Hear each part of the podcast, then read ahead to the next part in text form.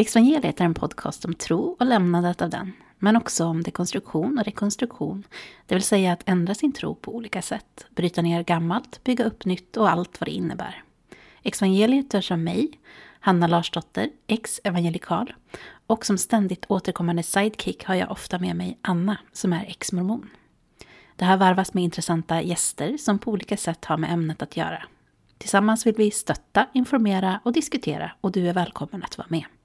Vill du stötta podden kan du swisha till 123 628 6298. Märk bidraget med evangeliet. Tack för ditt bidrag och tack alla ni som redan stöttat oss. Vi befinner oss just nu i slutet av tredje säsongen och till nästa säsong kommer det bli lite förändringar. Både jag och Anna jobbar med den här podcasten ideellt och jag har precis börjat plugga en masterutbildning med inriktning i religionshistoria och religionsbeteendevetenskap i Uppsala. Plus att jag kommer måste knega för att tjäna lite extra stålars. Exvangeliet kommer fortsätta, men med lite längre uppehåll mellan avsnitten. Vi ska försöka släppa två avsnitt i månaden. Så glöm inte bort att hålla utkik efter nya släpp. Och lyssna gärna på våra tre säsonger som ligger uppe så länge. Du kan också kolla in vår hemsida, vårt Instagram och Facebook.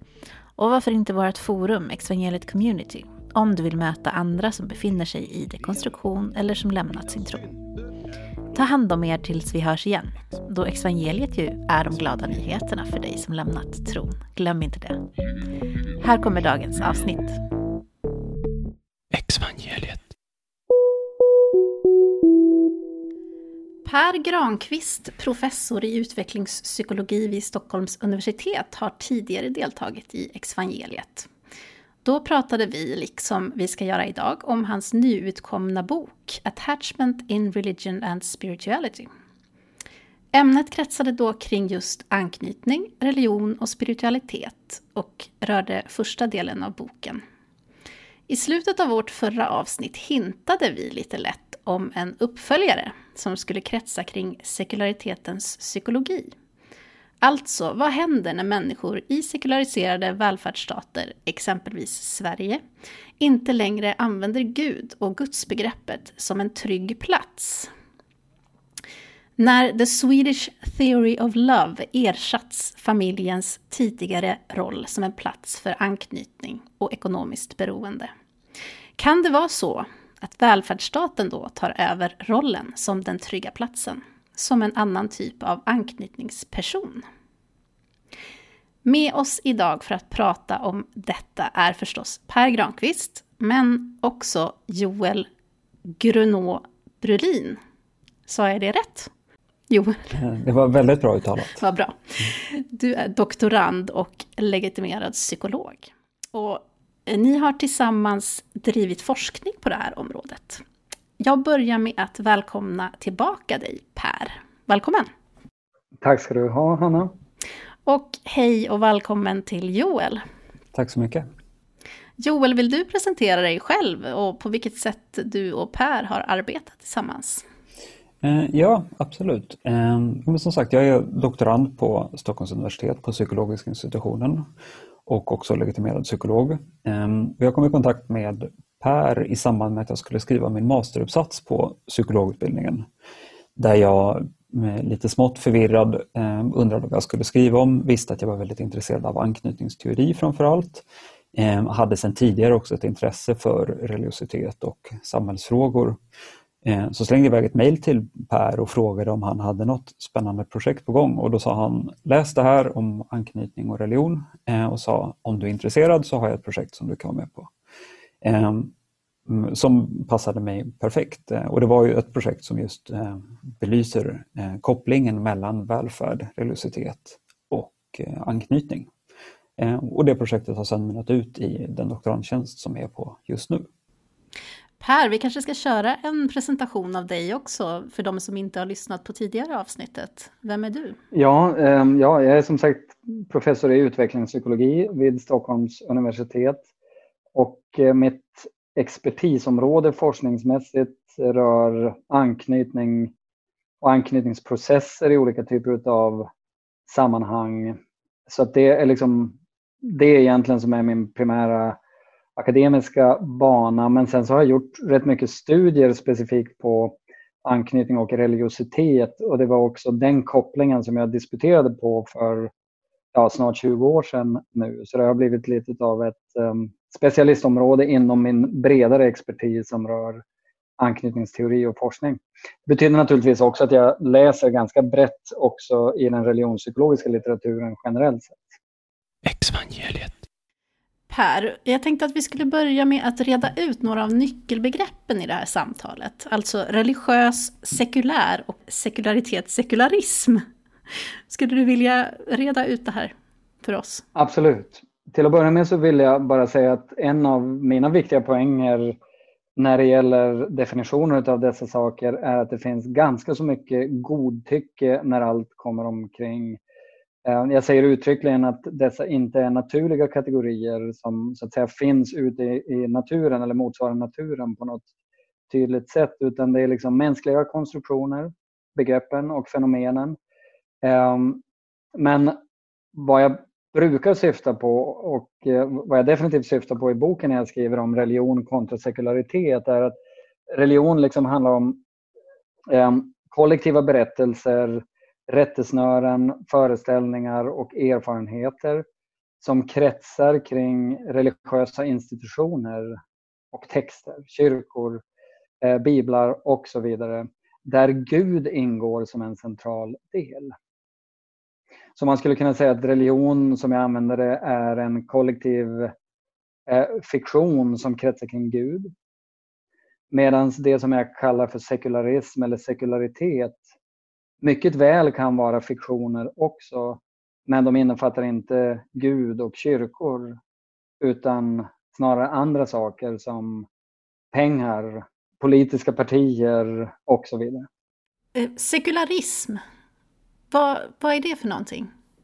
Ja, sekularism, när jag pratar om det, och jag tror de flesta andra också, så handlar det om en historisk rörelse från att de traditionella religiösa berättelserna och institutionerna har varit tongivande i samhället och i människors liv. Så när vi pratar om sekularism så brukar vi syfta på ett historiskt skifte där religionen som kollektiv institution i samhället har fått kliva tillbaka och fram har istället andra typer av kollektiva gemenskaper eh, dykt upp och tagit mer plats istället. Eh, politiska ideologier till exempel, folkhemmet ett annat bra exempel i Sverige. Joel, eh, ni är ju inne på att man ska vara försiktig med att göra en hård gränsdragning mellan religiös och sekulär och att den uppdelningen lätt skapar en godtycklig gränsdragning som fungerar som kedjor för tanken. Eller som Per uttrycker det i sin bok Shackles of the Mind. Och jag var ju lite inne på det nu också Per, men vad säger du om det Joel? Men precis, eh, Per nämner det lite grann här, eh, att mm. Eh, att även i, även i sekulära samhällen så har vi olika berättelser som vi har kollektivt som vi på ett sätt förhåller oss till som att de här är liksom sanna eller verkliga entiteter. Som nästan som att de skulle ha ett inneboende värde eller att de skulle vara av, av naturen givna. Per nämnde till exempel pengar Eh, snabbt där, där man kan säga att pengar är någonting som vi tillskriver mening till eller som vi tillskriver värde till, som får ett, ett värde just utifrån de sociala överenskommelser som vi har i samhället. Och Det här gör att det inte nödvändigtvis är så hård gränsdragning mellan det som vi kallar sekulärt och det som vi kallar andligt eller det som vi kallar religiöst. Man kan tänka att det finns andra sådana berättelser också i mer sekulära samhällen som, som Per nämner, till exempel folkhemmet eh, som, ett, men som en idé som är svårt att egentligen peka på exakt vad det här folkhemmet är men, eh, men som ändå har funnits som en idé genom den svenska berättelsen under framförallt 50, 60, 70-talet. Ja, för Per skriver ju om det, att, om att psykologiska processer som tillämpas på religion och spiritualitet också tenderar att kunna tillämpas på många av de saker som vi vanligtvis klassar som sekulära. Mm. Och du Per skriver bland annat om hur mänskliga sociala sammanhang skapar en typ av mytologier som leder till en slags fiktiv syn på att just vi i vårt samhälle i, eller i vår grupp har en sann universell värdegrund. Och det var väl lite det ni pratade om? Ja, absolut. Jag skulle till Joels lista vilja lägga till, och till det som jag nämnde också tidigare, då kanske det liksom tydligaste exemplet på någonting som vi utgår ifrån nästan att det har en objektiv, eh, reell Eh, ska vi säga, existens oberoende av vår syn på saken och det är det här med rättigheter. Och inte minst mänskliga rättigheter som ett intressant exempel för det är en ganska, ganska modernt påfund. Men det har verkligen satt sig som någonting som är objektivt giltigt. Man får inte kränka mänskliga rättigheter, de är av naturen eh, givna och så vidare. Men det är naturligtvis inte alls på det sättet utan det är någonting som vi har kommit överens om eh, att människor bör ha dessa rättigheter. Eh, men det, rättigheterna i sig är fiktionen, naturen eh, innefattar dem inte så att säga. Och i den bemärkelsen så är det, är det ganska likt religiösa föreställningar som ju också eh, i centrum så att säga har idén om något icke-observerat, något som man fysiskt inte kan, kan observera.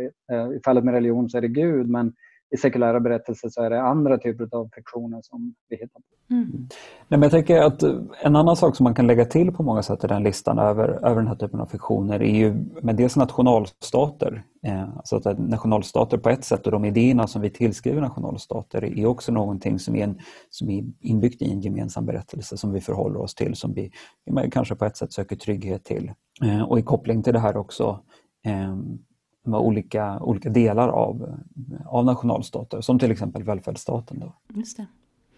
Joel, vill, vill du berätta om ert huvudsyfte med för er forskning om välfärdens psykologi? Alltså vad är det ni argumenterar för? Ja, um, som, en, som en fortsättning på den tesen egentligen, att um, det vi Eh, Eh, det vi funderar kring och det vi vill utforska med den, här, med den här forskningen är om människor söker trygghet genom välfärdsstaten eller genom sin relation till välfärdsstaten eh, på ett liknande sätt som religiösa personer kan söka trygghet genom sin relation till Gud eller sin, eh, sin religiositet. Så det vill säga att när man hamnar i situationer där man känner sig rädd eller man känner sig otrygg på olika sätt, om man då vänder sig till välfärdsstaten eller olika element av välfärdsstaten. Exvangeliet. Per, i och med den strukturella minskningen av religion i en stor del av västerlandet har sekulariteten blivit normativt. Och ni hävdar att det som en konsekvens av det blivit mer och mer intressant att studera sekularitet inom beteendestudier av religion. Men att det ännu måste etableras samlade teoretiska ramverk från vilket sekularitet kan förstås. På vilket sätt vill du bidra till skapandet av det här ramverket? Hur skulle det kunna se ut? Ja, ehm, det är ju ett ganska ambitiöst mål att försöka etablera ett, eh, ett samlande teoretiskt ramverk med ett bokkapitel. Det måste jag ehm, tillkännage till att börja med. Eh, det är jag inte alls säker på att jag egentligen lyckades med. Men vad jag har noterat i det här eh, lite nya området som det faktiskt är trots allt, alltså det som kretsar kring sekularitetens psykologi är att det finns ganska många olika typer av förklarande principer och teorier som ligger till grund för varför sekularitet skulle utvecklas i samhällen och också så att säga, i människors medvetande, kulturer. Ehm, det kan handla om ehm, till exempel vetenskapens frammarsch. Det var en central del av utav sekularitetsteorierna på 1800-talet inte minst, eller med början i upplysningsfilosofin, att ju mer vi lär oss om vetenskap, desto mindre plats finns det för Gud och andra typer av föreställningar i människors liv. Så då förutsade man att religion helt skulle försvinna till exempel som en funktion av vetenskaplig utveckling. Så det är så att säga, en teori bakom sekularitet. En annan handlar om att eh, när vi får tillräckligt mycket pengar och blir tillräckligt rika så kommer inte det materiella behovet av religion och religiösa samfund finnas kvar. Så det kommer också att underminera religionen och leda till sekularism över tid. Ehm, och sen så finns det en del, en del andra sådär viktiga teoribildningar där många av de här sakerna, eh, de processer som föreslås i de stora teorierna har rätt och förklarar en del av processen. Ehm, men de belyser bara en del av det. Och det var så jag liksom först kom i kontakt med studierna som handlade om välfärd och, och religion. Att välfärdssystemet verkar funka lite grann som en kronjuvel i upplysningsprojektet som vissa länder har vaskat fram eh, men inte andra. Och de länder där man har upplysningsfilosofin har stått högt i kurs och det, det visar sig i samhället till följd av de prioriteringar som man gör. Mycket fokus på vetenskap, religionen får en undanskymd roll i det offentliga livet och så vidare de länderna tenderar att ha starka välfärdsstater helt enkelt. Så att välfärdsbygget kan funka som en, um, en mediator av flera historiska processer som föregår välfärdsstaten.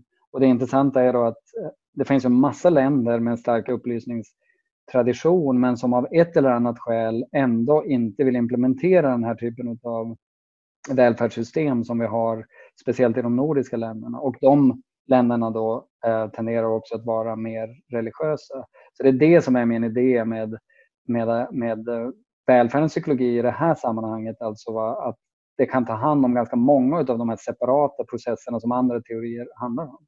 Exvangeliet. Joel, ni hävdar att människor i alla kulturer skapar och delar kollektiva fiktioner, som vi pratade om. Eh, de här ger dem säkerhet och kontroll, eller åtminstone känslan av säkerhet och kontroll. Eh, det här menar ni uppnås genom att skapa och förhålla sig till olika typer av försäkringspolicies. Vad, vilka är de här försäkringspolicyerna? Säger man så? Eh, och hur kan de se ut? Eh, Ja, man kan säga att det här är en av liksom grundteserna i den forskningen som, som vi håller på med. Eh, de är en av, en av de grundläggande tankarna som jag tror att ni pratade om i ett tidigare poddavsnitt också, om att en, del, en, en central del som religion ger är att den ger, en, eh, ger trygghet till människor, eller ger en känsla av säkerhet. Eh, och man kan säga att religionen gör det egentligen utifrån två stycken olika perspektiv. Eh, att man ger det dels en, en, form av materiell trygghet eller en världslig trygghet, eh, ofta genom ett socialt sammanhang till exempel, eh, men också genom eh, att, eh, att religion och att tillhöra ett visst kyrkligt samfund innebär en typ av en, liksom en mikrovälfärdssystem. Att det finns många kyrkor har traditionellt till exempel kollektivt tagit hand om barnen. I USA ser man det väldigt ofta att det är ofta förskolor som är anknutna till skolor till exempel. Eh, det finns olika typer av eh, enkla sociala försäkringssystem där också. Eh, så det är den ena delen som religionen gör. Det andra är att religionen såklart ger ett mer existentiell trygghet och ett, en emotionell trygghet men det som Pers tidigare forskning framförallt går ut på är med den, den, den trygghet som man får genom relationen till Gud i form av en anknytningsliknande relation. Eh, och sen också den tryggheten som religionen ger i att det finns ett liv efter detta. Att även om man har det svårt i livet nu så, så kommer man få det bra efter det här. Eh, så det är det, det sättet som religion kan skapa trygghet. Och det vi tänker oss är att eh, om man inte har religionen så finns det andra system som skulle kunna skapa trygghet och när de här andra systemen som skapar trygghet blir mer centrala för människor så kanske behovet av religiositet minskar. Eh, och välfärden är då ett exempel på en sån typ av försäkringssystem. Eh, där människor eh, framförallt såklart får en väldigt mycket större materiell trygghet Eh, i form av säkerhet att man vet om det, att om det är någonting som hemskt som händer så vet man att det finns en sjukvård till exempel att falla tillbaka på. Det finns ett socialsystem att falla tillbaka på eh, som, som funkar då som ett, ungefär som ett alternativt försäkringssystem till, eh, till religion i alla fall. Den, den roll som religion har, en av de roller som religion har fyllt tidigare under människors liv. Jag tänkte, jag tänkte bara lägga, det var Joel sa exakt samma saker som jag skulle ha sagt på den frågan, men det slog mig plötsligt när väldigt ehm, eh, konkret faktiskt. Alltså det är inte bara någon analogi över hur det funkar. Om du tänker på välfärdssystemet så är det så. Alla, alla försäkringssystem har premier och utdelning. Va? Och premien i en välfärdsstat är helt enkelt att man betalar ganska mycket skatt. Va? Och utdelningen det är alla de här sakerna som man får som vi brukar kalla är gratis som skola och sjukvård och så vidare. Man får åtminstone en ordentlig subventionering på det. Och i religiösa sammanhang eh, så är det i de flesta religioner fråga om vilka handlingar som man gör konkret för att, så att säga, behaga Gud eller, eller annorlunda uttryck leva på ett sätt som man tror att Gud vill att man ska göra och då kan man få bli frisk från sjukdomar och man kan få evigt liv eh, och så vidare. Så det, är rent, det är väldigt konkret detta med, med systemen som en försäkring. Det är inte bara tänkt som någon, som någon vag analogi utan det är verkligen verkligen så systemen är designade egentligen. Jag ska fortsätta fråga dig Joel. Det verkar finnas ett tydligt samband mellan hur mycket statsmakten lägger på välfärd och dess påverkan på religiositet versus sekularitet. Och ni har utgått från en statisk, statisk, statistisk undersökning gjord av World Value Survey som sträcker sig mellan 1980-tal till nutid. Hur ser det här sambandet ut? Ja men exakt, det finns ett, finns ett par stycken olika undersökningar eh, som har gjorts som har tittat på, på den här kopplingen mellan graden av religiositet, till exempel genom hur, hur ofta folk besöker kyrkan eller hur stor plats Gud tar i ens liv. Eh, så dels de sakerna eh, och eh, å andra sidan eh, hur mycket pengar som spenderas på välfärdssystemet eller också hur positiva människor generellt är till investeringar i välfärdssystemet. Och där man kan se att det finns en, en ganska stark negativ koppling mellan de här två. Och där brukar man förstå utifrån lite olika perspektiv, men vanligtvis brukar man vara att man tänker sig just att det är att eh, det här är två stycken olika system som, som ger trygghet så att när man får mer av varandra andra så finns det mindre behov av det andra. Ehm, det ska dock sägas att eh, de, de, studier som har gjorts om det här är hittills så är de så kallade korrelationsstudier eller tvärsnittsstudier, det vill säga att man vet egentligen inte vad det är som kommer först av de här två. Vi brukar anta att det är att när man i takt med att man spenderar mer pengar på välfärd så går religiositeten ner i länder eh, i form av att man får ökad trygghet och på det sättet så går religiositeten ner. Eh, men de här studierna som gjorts hittills är hittills tvärsnittsstudier. Även om jag kan lägga till där, dock så finns det andra studier som inte kollar direkt på välfärd men däremot kollar på generellt eh, upplevd trygghet för människor. Eh, inte bara upplevd trygghet utan reell trygghet också, trygghet i form av till exempel utbildning eller form av ekonomiskt kapital eller att det är mindre krig i tillvaron. Eh, att det över tid eh, brukar predicera också en nedgång i religiositet i människors liv. Ehm, nu um, ska vi se om jag lyckas uttala atheists. Det finns en aforism som lyder There are no atheists in foxholes. Och det innebär att i tider av extrem stress och rädsla, till exempel krig, kommer alla människor att tro eller hoppas på en högre makt. Hur ställer ni er till det här, den här aforismen utifrån de här resultaten ni har funnit i, i forskningen? Ja, jag kanske ska svara på den frågan för att eh, vi faktiskt publicerade en artikel jag och tillsammans med en en masterstudent som heter There are plenty of atheists in Foxholes, kolon in Sweden. Mm. Uh, och det hade, det hade att göra med data som över tid liksom ledde till att jag blev allt mer intresserad av välfärdens psykologi. Så det här föregick lite grann att jag och Joel hade börjat eh, jobba med varandra. Eh, men vi designade en studie, jag och den här masterstudenten, helt enkelt för att kolla om den här aforismen, som det ju är, det är ju inte tänkt som en absolut vetenskaplig teori eller något sånt där. Men däremot så florerar den så mycket i den vetenskapliga litteraturen att den nästan används som en bokstavligt sann utsaga. Så då, då tittade vi på eh, en grupp föräldrar som hade ganska allvarligt hjärtsjuka barn. Det vill säga befann sig i en situation utom deras kontroll eh, som i den värsta av världar skulle kunna vara förknippad med att barnen dör för tidigt eller ja, de helt enkelt inte riktigt kan, kan ha koll på det.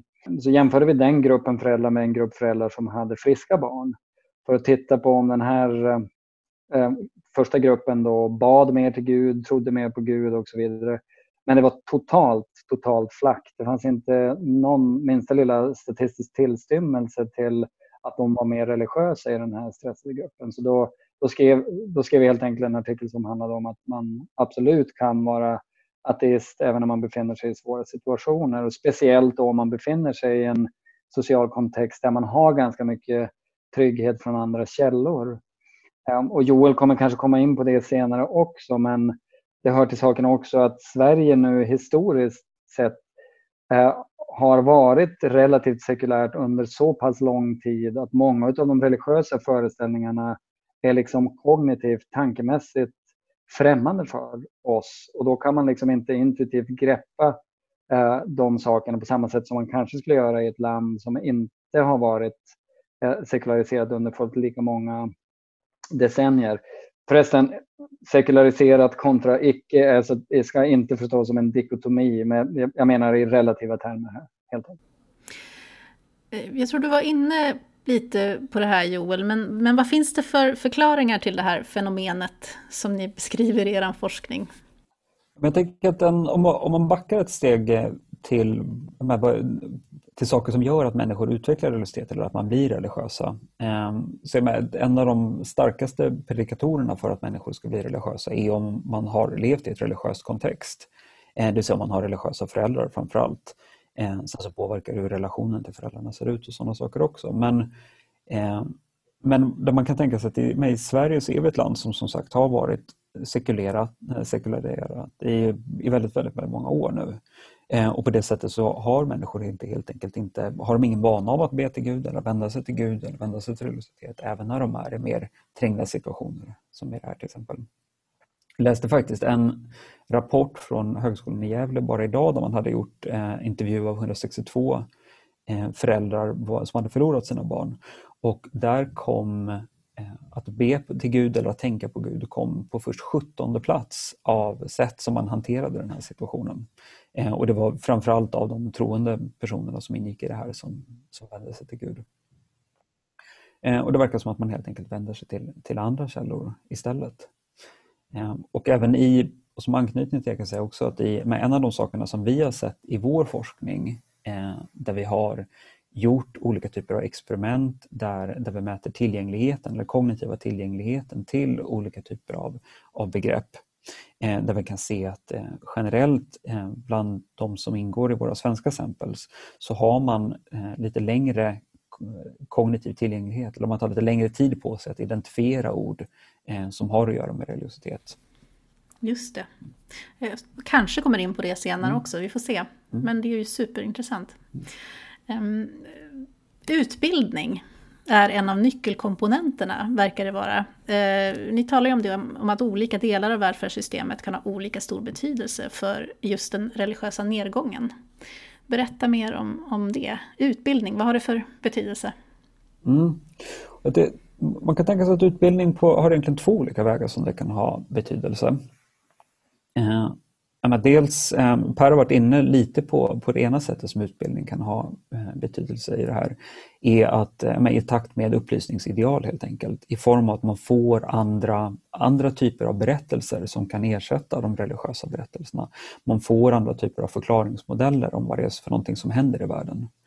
Eh, om man jämför med om man jämför hur samhället ser ut idag jämfört med hur samhället såg ut för 100-200 år sedan eh, med den enorma mängd information som vi har nu, som, där vi kan få kunskap hela tiden om vad det är som händer runt omkring oss, där utbildning såklart är en, en viktig aspekt av det, eh, så har man helt enkelt eh, tillgänglighet till andra typer av, av förklaringsmodeller. Eh, jämfört med om man ser för 150-200 år sedan.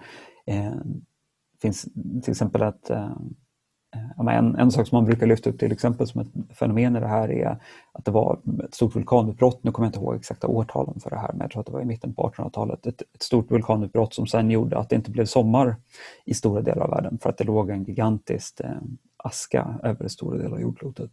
Eh, och eh, för väldigt många människor så är det omöjligt att förstå vad är det som händer i det här eh, sammanhanget. Eh, varpå såklart eh, menar att eh, förklaringsmodeller som involverar att det finns någon, någon, någon högre makt som är det som skapar eh, den här typen av fenomen ligger nära till hands.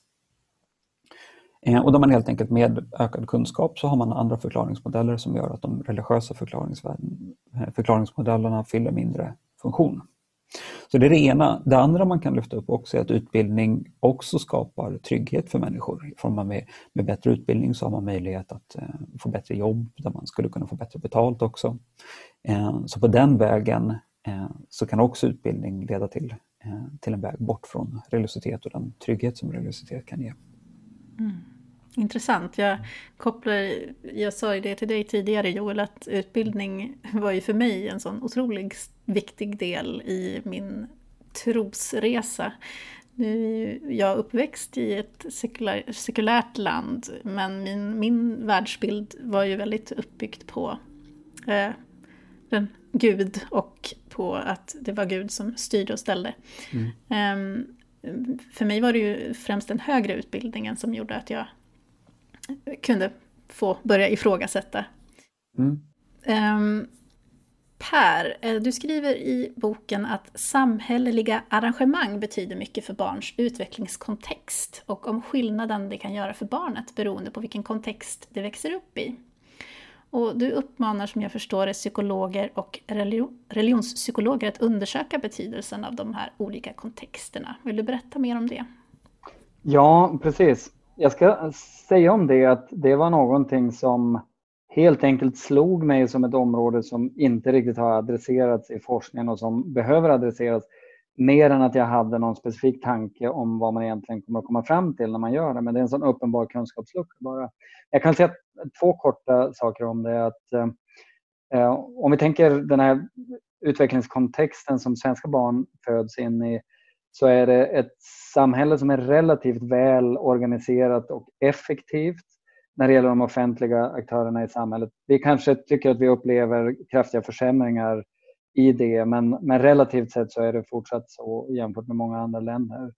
Och som en del av detta att saker eh, fungerar relativt bra så kan vi känna tillit till myndigheterna och vi kan känna tillit till andra personer som också ingår som en del i det här ja, men, ganska homogena samhället när det gäller hur det är arrangerat så att säga på makronivå.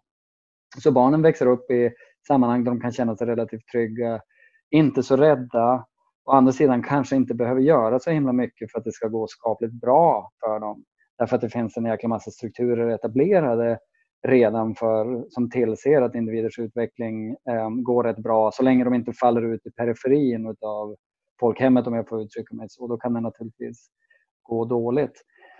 Eh, men den här modellen då som jag snabbt nu skissar över en utvecklingskontext för de allra flesta barn som föds i Sverige skiljer sig ganska påtagligt från hur det ser ut för eh, barn i USA till exempel. Jag menar, när jag skrev boken så bodde jag i, i Kalifornien. Berkeley, Bay Area som är ett, naturligtvis ett rikt område i USA. Men icke desto mindre så var det typ 30 elever som var hemlösa på skolan.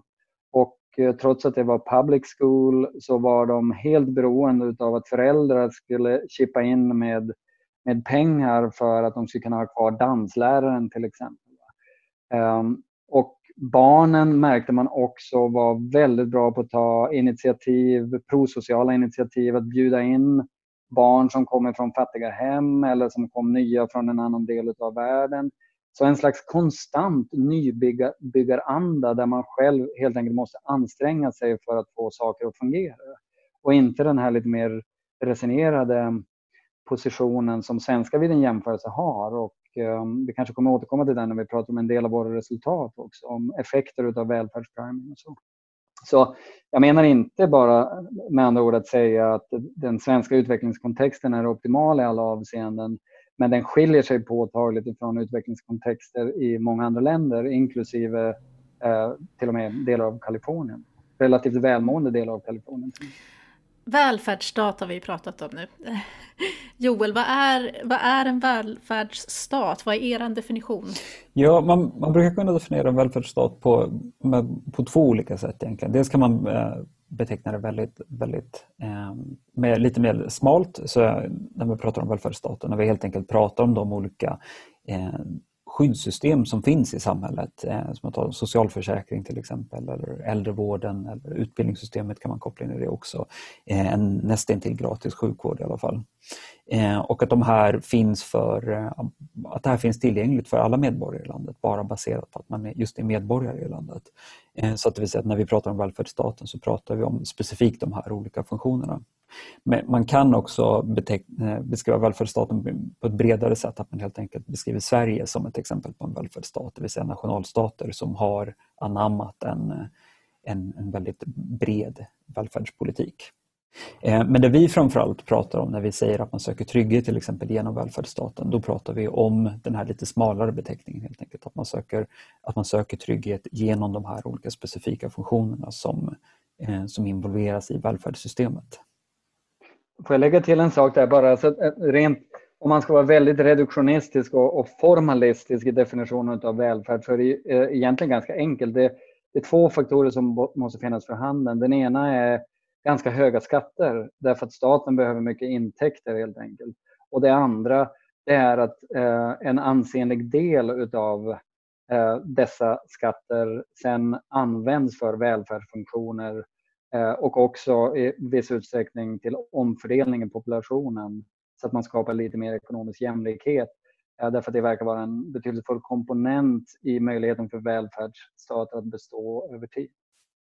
Jag kan lägga till där också att, eh, för det, på ett sätt, så jag, jag tänker att det är relevant i sammanhanget också, att en sak som man ofta lyfter upp inom välfärdsforskning som har gjort att eh, de nordiska länderna, som Sverige är ett exempel på, varför vi har kunnat bygga upp så pass eh, relativt starka välfärdsstater som vi har, är just dels att vi har haft en, en ganska kraftig omfördelningspolitik, men att vi samtidigt har haft en välfärdsstat som är inriktad mot samtliga medborgare i landet. Man brukar prata om universella välfärds, välfärdsprogram. Eh, det kanske tydligaste exemplet på det är barnbidrag där, där alla personer oavsett inkomst får eh, lika mycket pengar. Eh, och Det här har gjort att brukar man argumentera i alla fall, att svenskar överlag, även personer som kanske inte direkt tjänar på välfärdssystemet, är mer positivt inställda till välfärdsstaten och därför är villiga att betala en, en högre andel av sin skatt. Och i tillägg till det kan man också säga att det gör att det är ännu fler svenskar som på, på ett eller annat sätt har en relation till välfärdsstaten jämfört med många andra länder. Exvangeliet. Per, du talar om två olika typer av välfärdssystem som inte bör förenas. Individbaserat och familjebaserat. Och du skriver att intressant nog verkar Eh, individualiserade välfärdssystem vara centrala i reformerade, speciellt lutherana, europeiska samhällen. Med andra ord samma länder märkta av de högsta och snabbaste graderna av sekularisering. Du uttrycker lite roligt om att djävulen skulle designa ett välfärdssystem så skulle han göra det individbaserat. Vad innebär de här olika typerna av välfärdssystem och vad menar du med det här uttalandet att man inte får förena dem? Ja, alltså det är inte så att jag menar normativt att man inte bör förena dem, utan jag menar bara att det, det finns väldigt mycket praktiska eh, överväganden som gör att systemet skulle bli lite för strukturellt komplext ifall man hade både familjer och individer som premiumbetalare och mottagare av välfärdsförsäkringar. Det är mycket mer praktiskt om man, om man låter antingen familjen eller individen vara de, den som chippar in och får tillbaka. Eh, så det är ett praktiskt, pragmatiskt eh, övervägande. Det är eh, en viktig sak. En annan är att om både familjer och individer får en massa saker ifrån staten så finns det en risk att de blir lite för mäktiga så att säga, så att de skulle kunna um, omkullkasta statens styrka vid en jämförelse.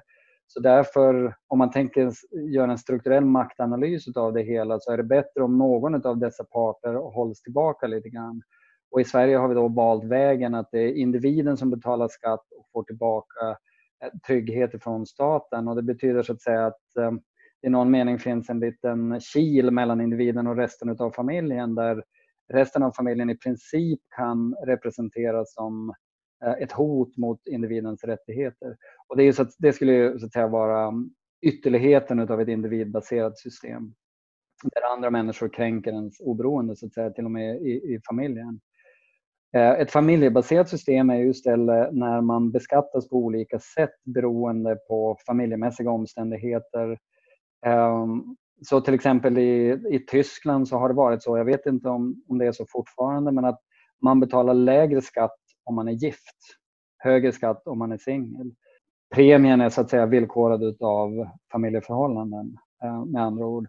Och man har också en, en hel del mer um, rättigheter ifall man lever i en familj om man inte gör det. Så, så att, eh, man kan, och det är en lite konservativ drag i det eh, tyska sättet att organisera samhället på där de ju naturligtvis då försöker uppmuntra familjebildningen på olika sätt. Så, så det är helt eh, så, så min poäng är bara liksom på något sätt att, att det råkade bli så fann man över tid så att säga att när välfärdssystemet av väldigt goda skäl ska lägga till designade som individbaserat. Det handlade ganska mycket om att frigöra kvinnan ifrån en, en eh, beroende position i familjen och så där. Så blev en konsekvens av det helt enkelt att religion kom att få stryka på foten medan när familjen står hårdare i kurs och man är mer beroende av att få till den typen av gemenskaper så brukar religionen frodas i högre utsträckning. Intressant. Eh, Joel, mycket av er strukturella analys av den svenska välfärdsstaten bygger på Berggren och Trädgårds begrepp av ett individuellt välfärdssystem. eller vad de refererar till som state individualism. De har också myntat begreppet the Swedish theory of love, alltså den romantiska idén att kärlek inte handlar om beroende utan om självvalda relationer med andra autonoma människor. Berätta mer om hur ni använder er av detta i er analys och hur kopplar, kopplar ni det här till anknytning? själva grunden i, i, deras, eh, i deras förståelse av det här, deras begrepp, där, the Swedish theory of love, är alltså, precis som du säger, att de tänker sig att sann, sann kärlek, det kan bara uppstå om det är två personer som, som inte är beroende av varandra, som är tillsammans för att de har valt det här på ett, på ett genuint sätt. Eh, och att eh, och att därför genom, genom en stark välfärdsstat, genom att personer har en trygghet som de får genom välfärdsstaten, så blir människor mer fria på det sättet och blir mer fria att kunna välja den partner som de vill leva med. Eh, istället för att göra det här utifrån ett beroende på grund av till exempel kulturella normer, kulturella värderingar eller vad, har, vad man har vad ens familj har för åsikter. Eh, men också utifrån att, eh, men utifrån att man har ett, ett ekonomiskt eller materiellt beroende av att vara tillsammans med den personen man är tillsammans med man blir helt enkelt lite friare eh, i deras, eh, är det de utgår ifrån.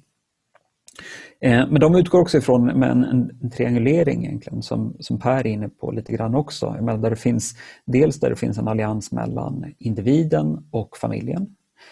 Som, menar, många äldres trygghetssystem bygger på just det här att det finns ett, en koppling mellan individen och familjen. Och ett, ett, annat sätt att organisera det här som Per också nämnde lite snabbt här var i, i Tyskland till exempel där man har snarare en, en allians mellan staten och familjen, att, att tryggheten skapas på det sättet.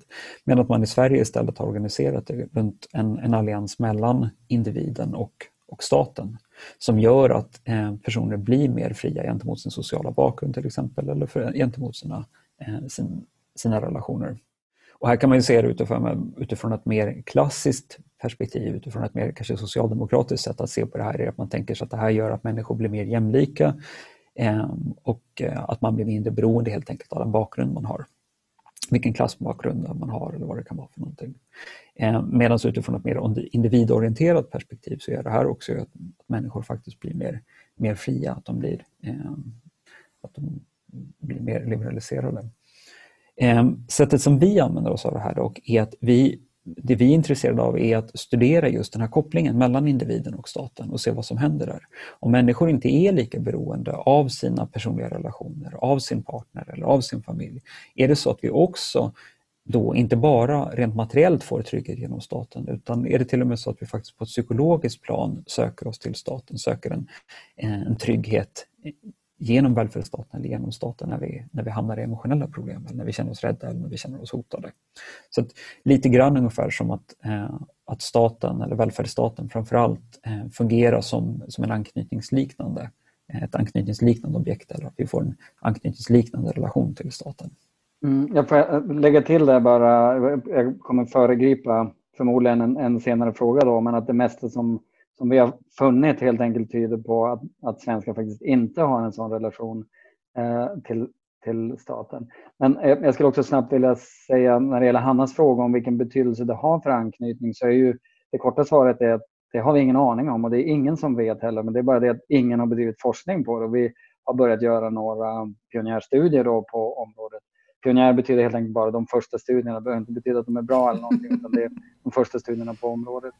Ehm, ett längre svar skulle ju kunna vara, man kan hitta små ledtrådar, ehm, tänker jag, som är lite intressanta. Att, eh, en möjlighet är att det blir lite konfliktfyllda relationer i Sverige på grund av att om man inte behöver samarbeta med varandra så kan man då så att säga baserat på de trygghetsförsäkringar man har från staten argumentera drive a hard bargain som man skulle säga på engelska gentemot sin partner. Ehm, men jag känner inte till data som tydligt pekar på att svenska relationer skulle vara mer konfliktfyllda än andra. En annan möjlighet är ju också att eftersom att man inte behöver gnabba om trygghetsgrejer så blir det också lite mer harmoniskt. Men det är en typ av frågeställning som är intressant och som man skulle egentligen utforska då på, på ett systematiskt sätt tycker jag genom att göra tvärnationella studier och försöka utesluta alternativa förklaringar.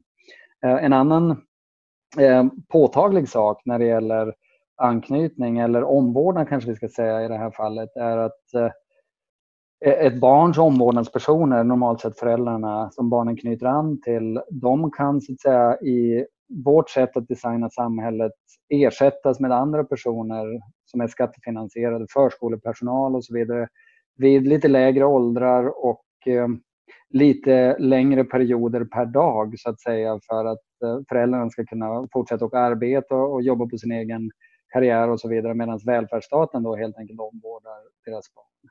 Och det är också en sån här sak, den typen av analys har lyst rätt mycket med sin frånvaro i, i de svenska diskussionerna kring, kring välfärd och så, men som jag tycker förtjänar att belysas eh, utifrån det här perspektivet också. Per, mot slutet av kapitlet i boken är du brutalt ärlig om de historiska faktorer som har gjort det möjligt för både välfärdspolitikens och sekularitetens e- etablering i Sverige. Du beskriver dem ungefär som mindre smickrande. Berätta om de här faktorerna och varför du beskriver dem på det sättet.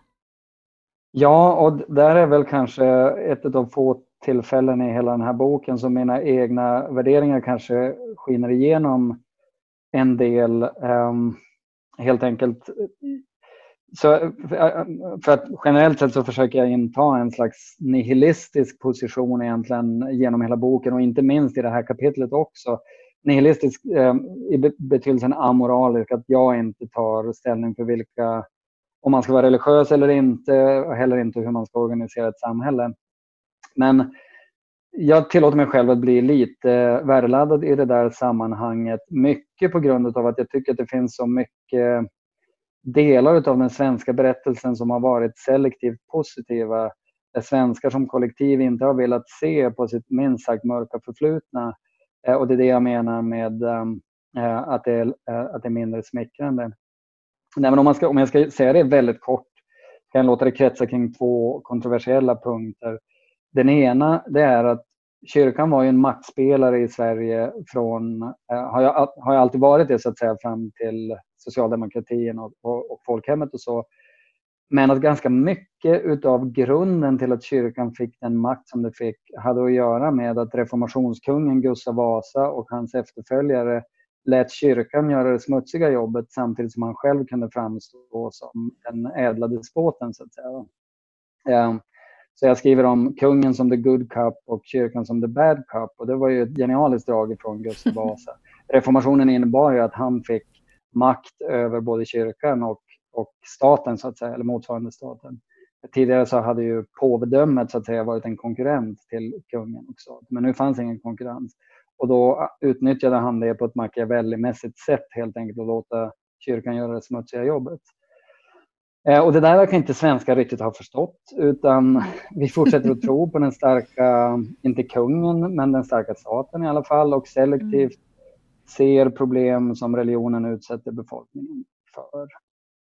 Eh, och de problemen har naturligtvis funnits där, men jag försöker historisera att de har funnits där. Ehm, och den andra besvärliga omständigheten för den svenska nationalstatens, eh, kanske inte tillblivelse, men åtminstone snabba utveckling, har ju att göra med det smutsiga underhuggandet i förhållande till nazisterna under andra världskriget.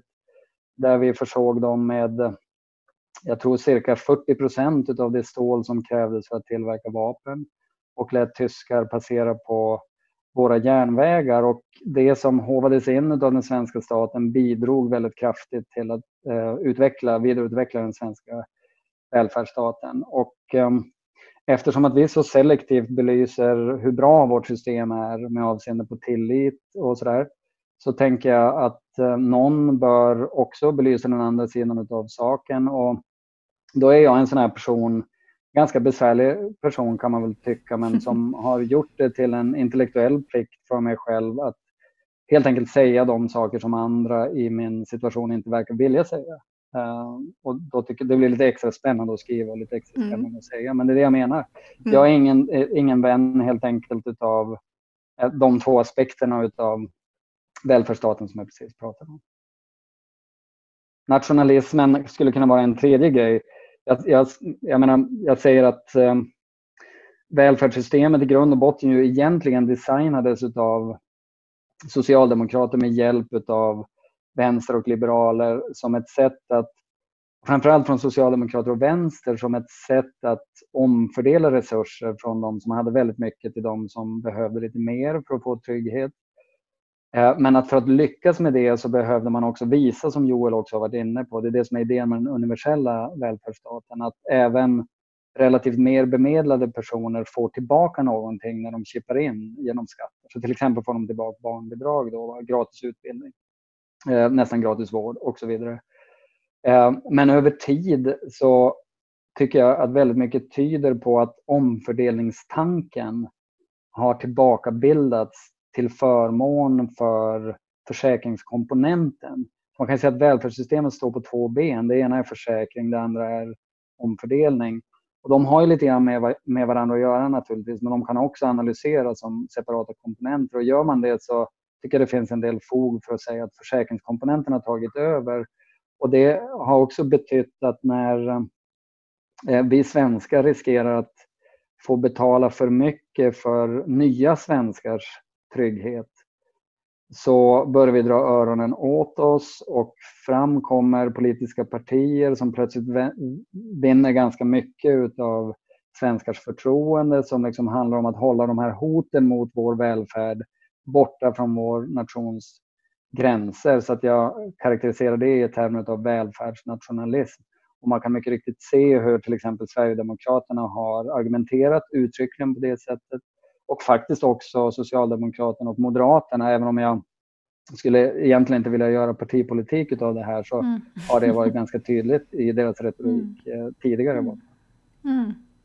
Ja, du skriver att de har adopterat välfärdsretoriken som verkar vara ett recept för framgång i Sverige. Ja, precis. Mm. Moderaterna gjorde ju det jättetydligt eh, år eh, 2006 när de vann valet där. Och som Joel påtalade för mig när vi pratade om den här saken senast så Um, så hade de nya Moderaterna med Per Schlingmann i spetsen läst Berggren och Trädgårds bok, mm. blivit mm. direkt inspirerade av den och det var som att okej, okay, nu fattar vi vad vi behöver göra. Och vad det betydde för Moderaterna var att de, liksom, de gick ifrån att vara ett parti som kritiserade den starka staten eh, och, och kritiserade väldigt mycket av det som hade med välfärd att göra till att plötsligt plocka bort den kritiken helt och hållet och anamma retoriken. Så det är väldigt tydligt att det var så. Och Sverigedemokraterna har också varit jättetydligt att de försöker upprepa den typen av recept också. Lite mer selektivt då, kanske mot arbetare och mot pensionärer och sådär. Men ändå i grund och botten, er trygghet står på spel. Liksom. Ta inte in för mycket invandrare. Mm, intressant. Exvangeliet. Så, Joel. I individualistiska, relativt sekulära välfärdsstater, vad gör då vuxna människor när deras anknytningssystem blir aktiverat? Vad har ni kommit fram till i era experiment och hur kan vi tolka de här resultaten? Mm. Eh, bra fråga. För att svara på med två, två olika delar där. Eh, till att börja med, med Även om det kan, kan låta så ibland när vi pratar, när jag pratar, är att, att svenskar skulle ha liksom distanserat sig eller dragit sig undan från andra personer eller personliga relationer. Det, det är på många sätt en feltolkning av, av både av vad, vad egentligen Bergen och Trädgård visar eller vad, hur vad resultaten ser ut från den typen av forskning. Det finns väldigt, väldigt dåligt stöd för att svenskar skulle vara jätte, jätte ensamma människor till exempel. Eh, det finns lite stöd för att eh, svenskar kanske träffar sina äldre släktingar mindre än till exempel i Sydeuropa. Men däremot så verkar svenskar spendera väldigt mycket tid med sina vänner och en hel del annan av sin familj.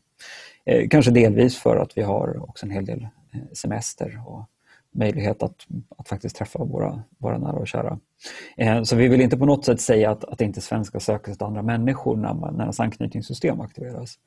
Eh, Förlåt, vad, vad, innebär när, när ens anknytningssystem blir aktiverat? Kan du förklara det? Absolut. Eh, så anknytningssystemet, man, utifrån anknytningsteori så säger man att eh, anknytningssystemet aktiveras när man känner sig rädd, eller när man känner sig hotad eller när man hamnar under, under stressade situationer. Och det som anknytnings teorin helt enkelt säger där är att då söker man sig till de objekt eller de personer eller eh, vad det är för någonting som ger en trygghet. Eh, men urtypen är såklart det, det lilla barnet som när den känner sig hotad eller rädd på något sätt eh, söker sig till sina föräldrar för att få, för att få trygghet. Eh, och det som vi har tittat på i vår forskning mer specifikt är, är vad som händer om, vi, om man eh, om människor känner sig lite eh, lätt hotade på något sätt eller lite lätt eh, rädda på något sätt, vad de kommer att tänka på då. Eh, det finns en hel del tidigare forskning som visar att när människor blir, får se ett lite skrämmande eller hotfullt ord så kommer de att tänka på deras eh, anknytningspersoner. Helt enkelt, de kommer att tänka på eh, namnet på deras partner till exempel eller deras föräldrar. Eh, för religiösa personer gäller samma sak eh, för Gud. I alla fall i tidigare studier som jag gjorde i Israel framförallt. Eh, där man kan se att om de ser ett lite hotfullt ord så verkar de komma att tänka på, på Gud eller på religiösa begrepp. Eh, så det vi har gjort är att vi egentligen har gjort exakt samma typer av studier eh, och sen så har vi tittat på om, om svenskar kommer att tänka på välfärdsord istället. Eh, och det, och det verkar, hittar vi inget stöd för egentligen att man gör i våra studier. Och ett sätt som man kan förstå det är helt enkelt utifrån att välfärdsstaten är inte man har inte en relation på det sättet till välfärdsstaten. Eh, I alla fall inte en personlig relation. Man har såklart någon form av mer abstrakt relation, kanske till utbildningsväsendet eller till socialförsäkringssystemet eller till Försäkringskassan. Eh, men det är inte en personlig relation på samma sätt som, som religiösa personer har till, till Gud. Eh, och det verkar som att vi, vi, vi människor är väldigt, väldigt relationellt orienterade. Och att mycket möjligt så är det så att det krävs att det ska finnas någon form av, eh, av personlig relation för att det här ska kopplas ihop med anknytningssystemet och att man söker, sig, söker trygghet på det sättet. Sen finns det vissa aspekter såklart som, som religion ger trygghet till eh, i form av att man till exempel ingår i ett större sammanhang än bara sig själv. Och där eh, finns det i alla fall en del som menar att vi svenskar eh, försöker hitta den här tryggheten på, på andra vägar. Framförallt har, lyfter man ofta upp nu för tiden att, att svenskar söker naturen på det här sättet. Att, man, att naturen är ett sätt för, för svenskar att hitta någon form av eh, känsla av ett större sammanhang. David Turfjell till exempel har precis skrivit ut en bok som heter Granskogsfolket, om jag inte minns det fel, som han, som, där han lyfter upp just det här eh, om den svenska, svenskars naturromantik och hur, hur svenskar söker sig naturen i den här typen av sammanhang. Eh, så kanske är det det vi gör. Mm. Jag skulle säga det att eh, det här med eh, den ganska intima kopplingen som vi numera gör mellan trygghet och relation och så är egentligen lite utav ett problem har det slagit mig därför att eh, um, vi har ju naturligtvis alltid vetat att det finns andra källor till trygghet än de som går vid sidan om specifika relationer. Men jag tror att det, det var liksom så att anknytningsteori och forskning blev så otroligt populärt att man började nästan sätta likhet mellan trygghet och relation. Så man skulle kunna säga att egentligen på sitt sätt så är, är välfärds bygget är ett sätt att um, ersätta fragila personliga relationer med någonting som uh, är ehm, mer bestående och, och, mer möjligt att lita på över tid. Må så vara att detta bygge, då, systemet i sig, har lite mer latenta effekter på folks trygghet. Det vill säga det leder till ökad trygghet men man representerar det inte så att säga, som en personlig relation så det är nästan mm. vid sidan om ens eget medvetande som, som det sker. Och det finns där ganska mycket modeller nu och så i kognitionsvetenskap inte minst om där man försöker förstå gudskonstruktionen baserat på olika typer av kognitiva biases eh, som vi människor har och en av dem är så att säga att se mänskliga drag där de egentligen inte finns och så. Och många av dessa kognitiva biases pekar så att säga till att Gud blir en kognitivt naturlig konstruktion. Men det finns inget så att säga, som pekar på att välfärdssystemet är en kognitivt naturlig konstruktion. Eh, trots att den de facto ger trygghet. Det tycker jag är en så här sjukt intressant psykologiskt fenomen. Egentligen. Det skulle vara statsministern då som man har som anknytningsperson? Som ja, slags... just det. ja. Precis. Det, jag tycker det är en grej som är väldigt spännande där i det, med i det svenska välfärdsbygget är att vi också har haft, på många sätt har det funnits ett ganska starkt motstånd mot att ha eh, statsministrar som får fylla den rollen. Men själva mm. land, landsfadersrollen är den enda som egentligen har gjort det riktigt utpräglat i Olof Palme. Om man kollar på Stefan Löfven nu till exempel under, under den rådande krisen så vid ett tillfälle har han stigit fram och hållit ett tal till nationen vilket är enormt, eh, alltså enormt eh, ovanligt att man gör eh, i svenska sammanhang. Så det finns ju också ett motstånd inom Sverige från att, eh, från att statsministern går fram och tar den där positionen som någon sorts landsfader. Exvangeliet. Vad bör framtida forskare som forskar på det här ämnet ställa sig för frågor? För, ja, hur, hur, ska man gå vidare? För, jag, jag, skulle, jag skulle vilja bolla den frågan till Joel för att jag är ju liksom eh, gammal senior. Jag ska ersätta så småningom och det är den eh, yngre generationen helt enkelt som ska ta vidare. Så jag tror att han säger troligen bättre saker där än vad jag gör. Joel, du som är framtidens forskare. Jag tänker, Berätta.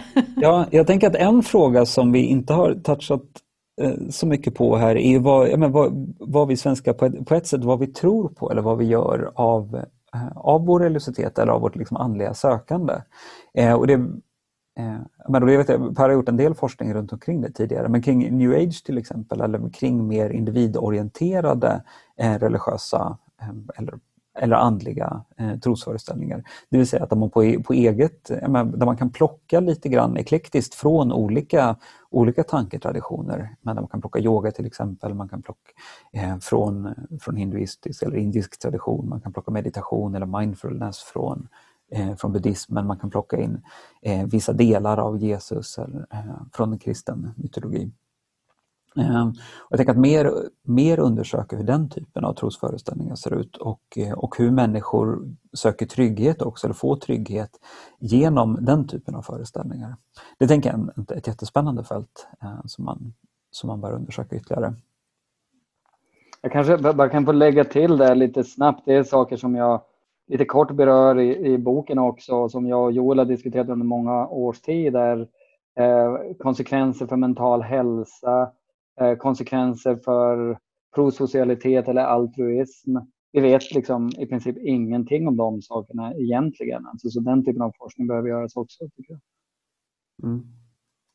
Och det tänker jag också om, om jag ska spinna vidare på en annan del eh, som, för när man pratar om, eh, vi har pratat om anknytning en del, vi har pratat om dels att en del som anknytningssystemet gör är att man söker sig till sin anknytningsperson när man känner sig rädd eller när man känner sig hotad. Den andra delen som en anknytningsrelation gör också är att den finns med en som ett, som ett skyddande, som, som någonting att falla, falla tillbaka på när man känner att det inte funkar. Eh, man brukar kalla det secure base-funktionen. Eh, och på många sätt så, så tänk, har jag kommit mer och mer att tänka att det är, det är framförallt där som troligtvis välfärdsstaten eller välfärds, eh, välfärdssystem fyller en funktion. Det vill säga att man hela tiden vet att man har med sig den där tryggheten. Man kan våga chansa, man kanske vågar man starta ett företag, man vågar flytta utomlands, man vågar testa olika saker i livet. Och sen så hela tiden har, men trots att man vet att man har den där bufferten hela tiden att falla tillbaka på.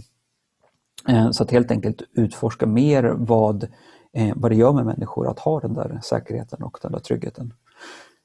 Och kanske också utifrån att om, eh, om det skulle vara så att vi, men, vi får en försämrad välfärd, vad det också gör i så fall när den där tryggheten försvinner för människor. Mm. Jag skulle vilja lägga till det bara, in, inte att säga någonting emot vad Joel precis har sagt, därför att jag tror att det är rätt tänkt och en väldigt viktig sak att titta på. Eh, men det finns också lite så små indikationer på att jag menar, det finns vissa personer i befolkningen som tycker att staten lägger sig i för mycket. Det vill säga inte funkar som en secure base utan analogin skulle i så fall vara som en kontrollerande typ av förälder som inte låter individen utforska tillräckligt fritt. Vi har också i, i vår studie resultat som tyder på att priming, alltså att man kognitivt så att säga, exponeras för välfärdsrelaterade attribut har in, leder inte i den studie som vi har genomfört till att man blir mer benägen att ta utforskande risker utan snarare om något här för att vi hade faktiskt ett negativt resultat som vittnade eh, om att man blev mindre benägen att vilja göra det. Men med det sagt finns det jättemycket som tyder på att staten trots allt för det stora flertalet har en sån secure base funktion och det svenska entreprenörskapet eh, vittnar nog lite grann om det eh, faktiskt trots allt. Mm. Ja, det finns ju alltid en ångest eh, när man får brev från Skatteverket. Så att, inte bara positiva känslor till välfärdsstaten.